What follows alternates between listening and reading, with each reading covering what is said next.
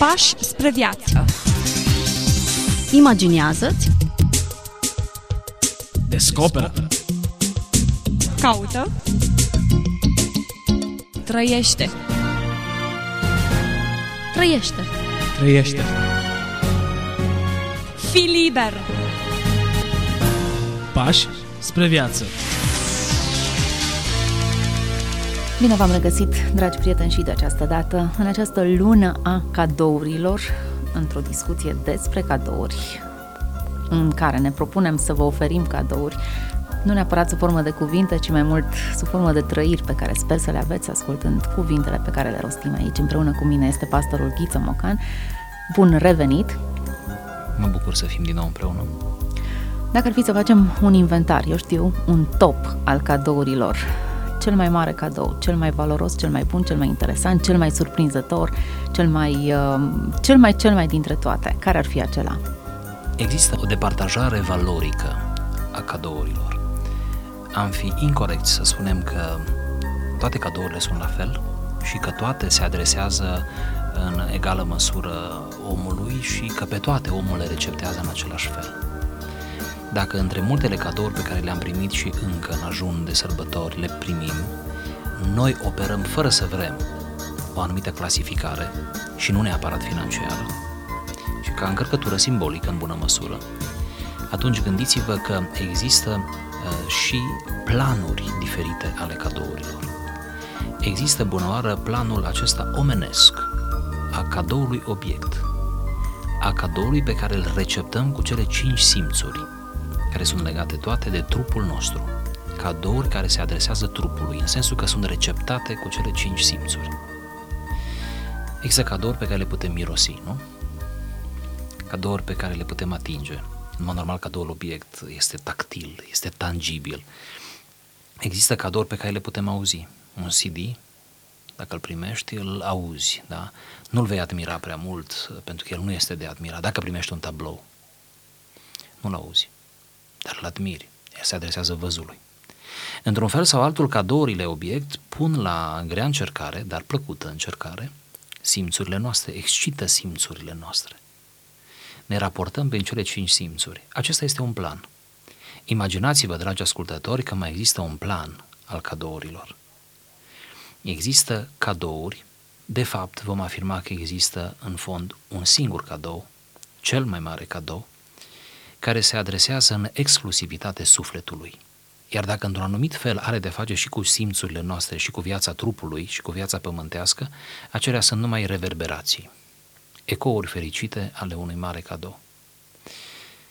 Sufletului îi se adresează cel mai mare cadou și nu vine de la o altă persoană sau nu este o altă persoană sau o persoană extraordinară care a apărut în viața noastră ca un cadou, fără discuție, ci este cineva de deasupra lumii noastre și dacă e cel mai mare și dacă e exclusiv pentru suflet, atunci mă gândesc că trebuie să fie exclusiv din partea lui Dumnezeu. Ioan 3 cu 16, versetul de aur al Scripturii, spune, fiindcă atât de mult a iubit Dumnezeu lumea, încât a dat pe singurul său fiu. Subliniem verbul a dat, a oferit, a făcut cadou. Ioan 3 cu 16 ne spune de fapt că Isus este marele cadou.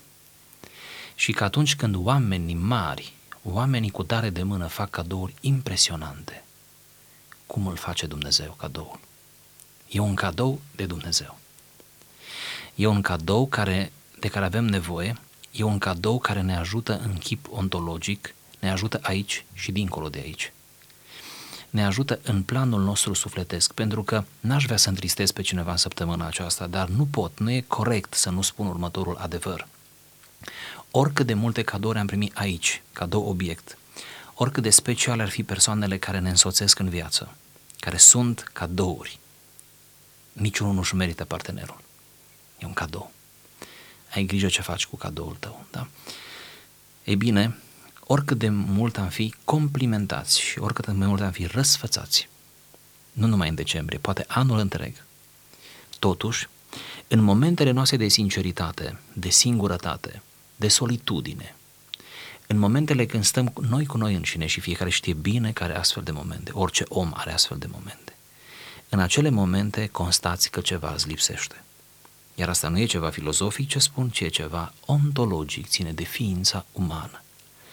Este, spunea Pascal, un gol în noi care are forma lui Dumnezeu, dacă Dumnezeu are o formă, și care nu poate fi umplut decât cu Dumnezeu. Și atunci cel mai mare cadou este pentru suflet și corespunde cu cea mai mare nevoie a sufletului nostru. Nevoia de salvare, nevoia de mântuire, nevoia ca să fim rezolvați și aici și mai ales dincolo. Legăm aceste informații de ideea de dar, pentru că dacă Dumnezeu și-a dat Fiul, lucrul acesta implică durere. Ori noi vorbeam de bucuria anticipării, oferirii unui cadou. Cum corelăm cele două concepte, durere și dar? Hai să facem câteva paralele între aceste două planuri, pentru că sigur ne va ajuta să înțelegem planul acesta mare, al celui mai mare cadou. Spuneam într-una din emisiunile trecute că în plan uh, modern, contemporan, în actualitate, se așteaptă ca cel care primește un cadou să-l și deschidă în prezența dătătorului. Să se minuneze de ce e înăuntru, să ia haina aceea pe el, să meargă la oglindă, dacă e o haină, uh, să o îmbrace, să se învârte, să facă piruete, spună extraordinar. E mai mult decât mi-am putut imagina. Este inimaginabil ce am primit.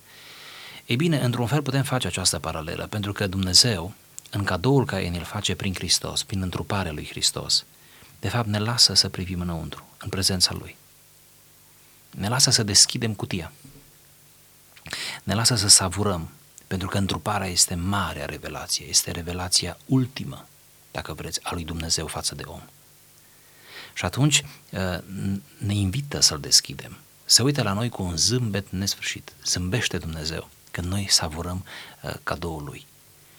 Dintr-un alt punct de vedere al dătătorului, orice dătător de cadouri, da, în plan uman vorbind, uh, se sacrifică într-un anumit fel, își ia timp, își pune mintea la contribuție, își pune cardul la bătaie, își pune mașina la bătaie, își pune la bătaie flerul.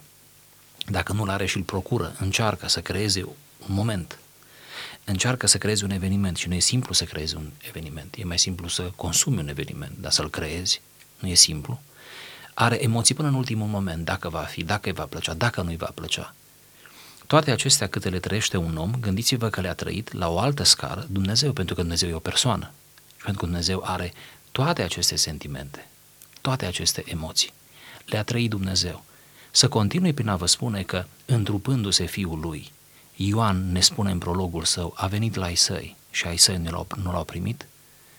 Oare să vă spun că acest mare cadou n-a fost primit?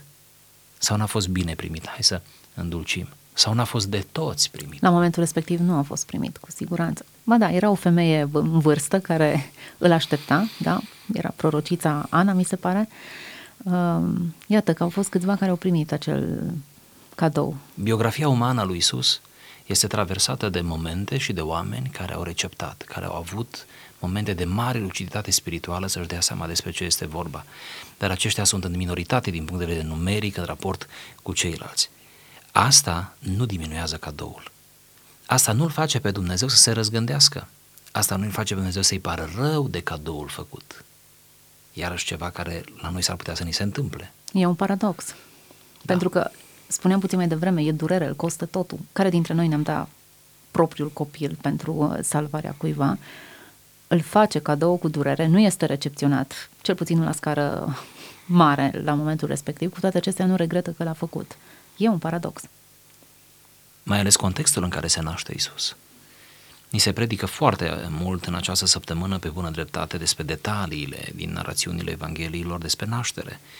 Ei bine, toate acel, tot acel context cu Ieslea, cu păstorii, cu magii, cu uh, Irod și cu uh, tot ce se întâmplă în anii aceia, uh, felul în care se pregătește evenimentul, felul în care este neînțeles, toată adversitatea pe care Isus o, o trăiește. Vedeți, Isus nu trebuie să ajungă la 30 de ani ca să pună lumea în mișcare, ci Isus pune lumea în mișcare din staul din staul se, se mișcă tot Ierusalimul. Spune că Ierod s-a tulburat. Asta n-ar fi așa de interesant. S-a tulburat, în fine, și el trebuie să se mai tulbure.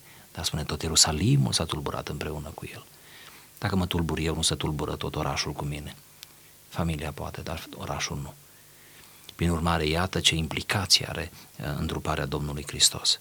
marele cadou cade, am putea spune, cade într-un context uh, nefavorabil, advers, uh, uh, pune la grea încercare limitele păstorilor, limitele magilor, pentru că și ei au fost oameni.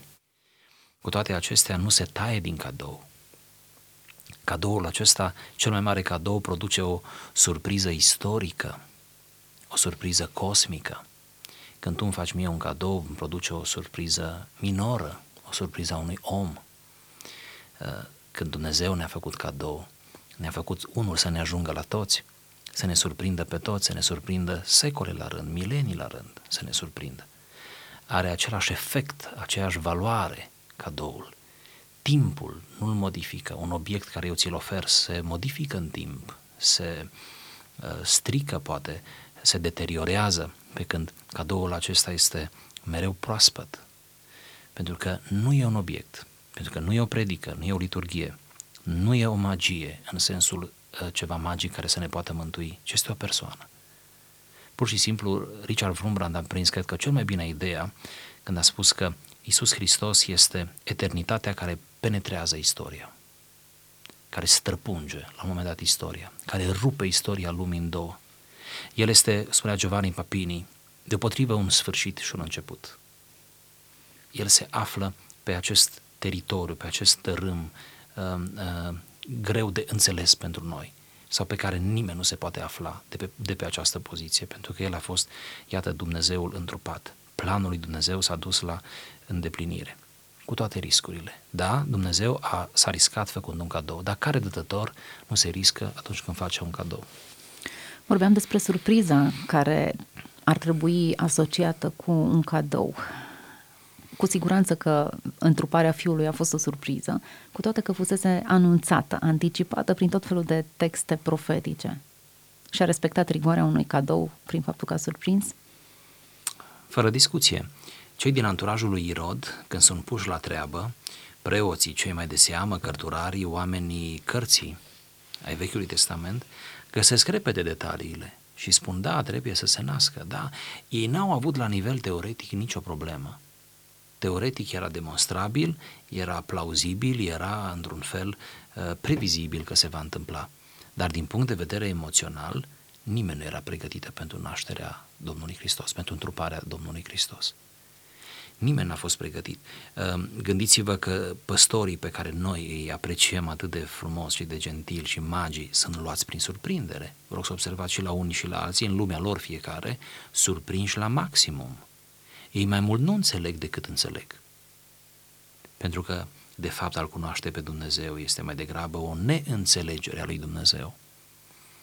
Și te duce încet spre lumină, lumină pe care nu o vezi în splendoarea ei decât când te vei întâlni cu El. Deci așa a fost și la momentul acela al întrupării Domnului Hristos. S-au acomodat în zeci de ani, vreo 30 de ani, 35 de ani, viața pământească a Domnului Isus, dar Isus pleacă dintre ei și îi lasă parcă la fel de perplexi. Îmi place imaginea înălțării Domnului Isus, când ei, ucenicii, rămân cu ochii piloniți spre cer. Eu gestul acela, ochii piloniți spre cer, îl încarc foarte mult în explicațiile mele. Eu cred că în gestul acela stă toată ucenicia lor într-un fel. Uh, pentru că perplexitatea, acolo este perplexitatea. Perplexitatea aceea este atât de vizibilă. Copiii fac asta. Noi ne ascundem, noi avem tot felul de tehnici adulții. Suntem învățați să ne camuflăm sentimentele și surprinderea. Copiii știu să trăiască perplexitatea genial. Ei rămân perplexi, copiii, și în bine și în rău. Așa sunt ucenicii. Ucenicia înseamnă să fii uneori perplex în fața a ceea ce face Dumnezeu, în fața planului său, în fața celui mai mare cadou. Un cadou nemeritat. Spuneam uh, când vorbeam despre a ne oferi unii altora cadouri, că niciun cadou nu e meritat. Și dacă e meritat, nu mai e cadou, e salariu, e onorariu, e recompensă, e ceva ce ți se cuvine. Dacă niciun cadou în plan uman nu ți se cuvine, cu atât mai mult nu ți se cuvenea marele cadou și nu ni se cuvenea. Pentru că noi suntem uh, uh, căzuți, morți în păcatele noastre, spune Apostolul Pavel, și plata păcatului este moartea. Te așteptai la altceva și primești altceva. Surpriza este colosală. Vorbim despre reacția în fața unui cadou. Dacă entuziasmul este reacția anticipată sau recompensa pentru cel care oferă, cum ar trebui recepționat acest cadou, cel mai mare dar?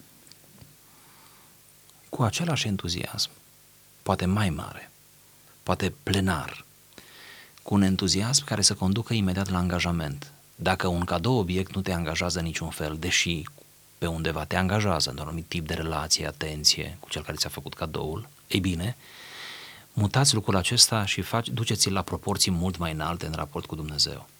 Dumnezeu ne l-a oferit pe Hristos. Dacă noi îl primim pe Hristos, deja aici am spus aproape un clișeu, se vorbește atât de des despre asta, poate că ar trebui emisiuni în sine să lămurim oare ce înseamnă să-L primești pe Hristos. Oare cum poate un om, un om, un muritor, să primească un Dumnezeu și nu un Dumnezeu, pe Dumnezeul adevărat. Cum să încapă Dumnezeu în mine? Mă rog. E bună, e bună întrebarea. Da. Și paranteza cred că este bună, pentru că ne-am obișnuit cu clișeul. Hai să ne luăm un minut. Hai să ne luăm un minut. Uh, Ar fi cam așa, să-L primești pe Hristos înseamnă să știi ce a făcut Hristos pentru tine, o dimensiune cognitivă obligatorie, apoi să te lași înrăurit de emoție și de entuziasm puternic și imediat după aceea, de fapt toate astea ca merg împreună, nu trebuie să le separăm decât pentru a le explica, să te angajezi. Să te angajezi să schimbi macazul, să te întorci spre Dumnezeu. Să te angajezi pe drumul cel bun, să te înscrii pe traiectoria cea bună. E bine, Dumnezeu, oferindu-ne pe, pe Hristos, se așteaptă de la cel care primește marele cadou să facă gestul acesta, să se angajeze. Într-un fel, prin acest cadou Dumnezeu ne schimbă pe noi. Singura șansă ca Dumnezeu să ne poată schimba pe noi este prin Hristos. De altfel, nicio schimbare nu este posibilă. Noi nu ne putem schimba pe noi, știm asta. Noi nu-i putem schimba pe cei de lângă noi și asta știm uneori. Într-un mod usturător, noi nu putem să schimbăm realitatea în care trăim, noi suntem neputincioși. Totuși, putem să devenim obiectul schimbării. Pe dinăuntru, profunde, autentice, atunci când acceptăm acest cadou. Îl acceptăm pe Hristos. Iată deci cadoul care schimbă vieți. Interesant, pentru că până acum cadourile nu schimbau viețile, poate schimbau uh, trăiri, relații, momente, însă nu schimbau viața în sine. Aici este mare diferență.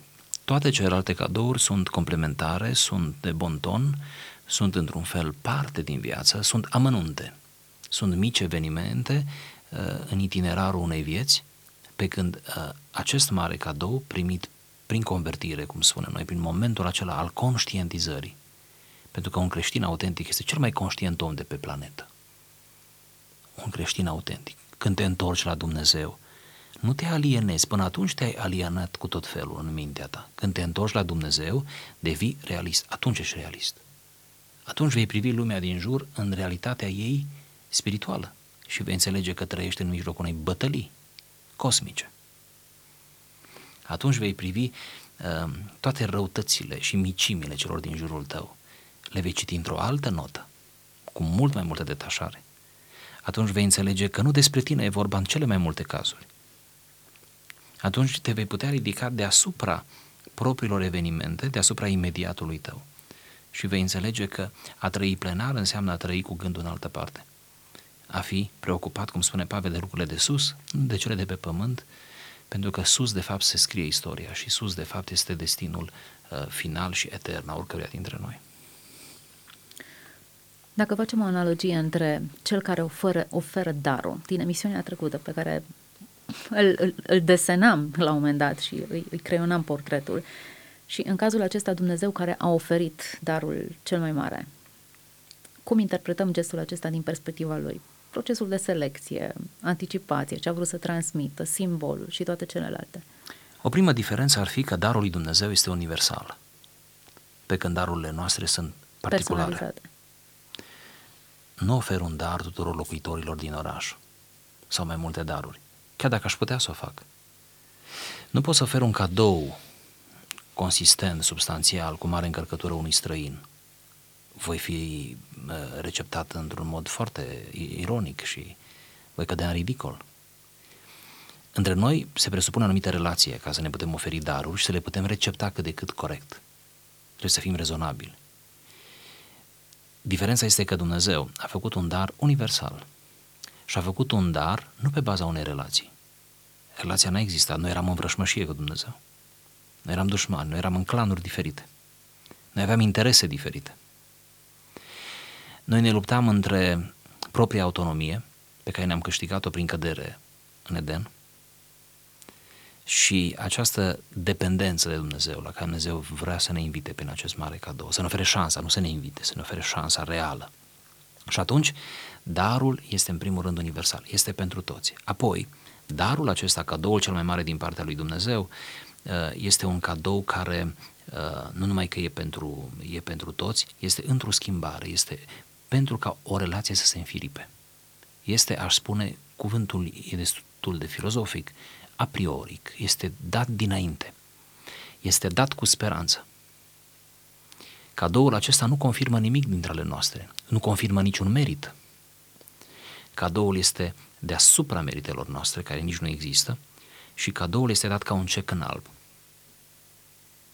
în virtutea căruia noi putem să înodăm o relație cu Dumnezeu. Din perspectiva aceasta, conceptul de religie este adevărat, autentic, ca și concept, este religare, să ne relegăm. Deci dacă tot ne place cuvântul religie, și mai ales la sărbători, multe religie, atunci hai măcar să-l punem în, în, în sensul care ne ajută. Cadoul acesta face religare, ne releagă de Dumnezeu. Dumnezeu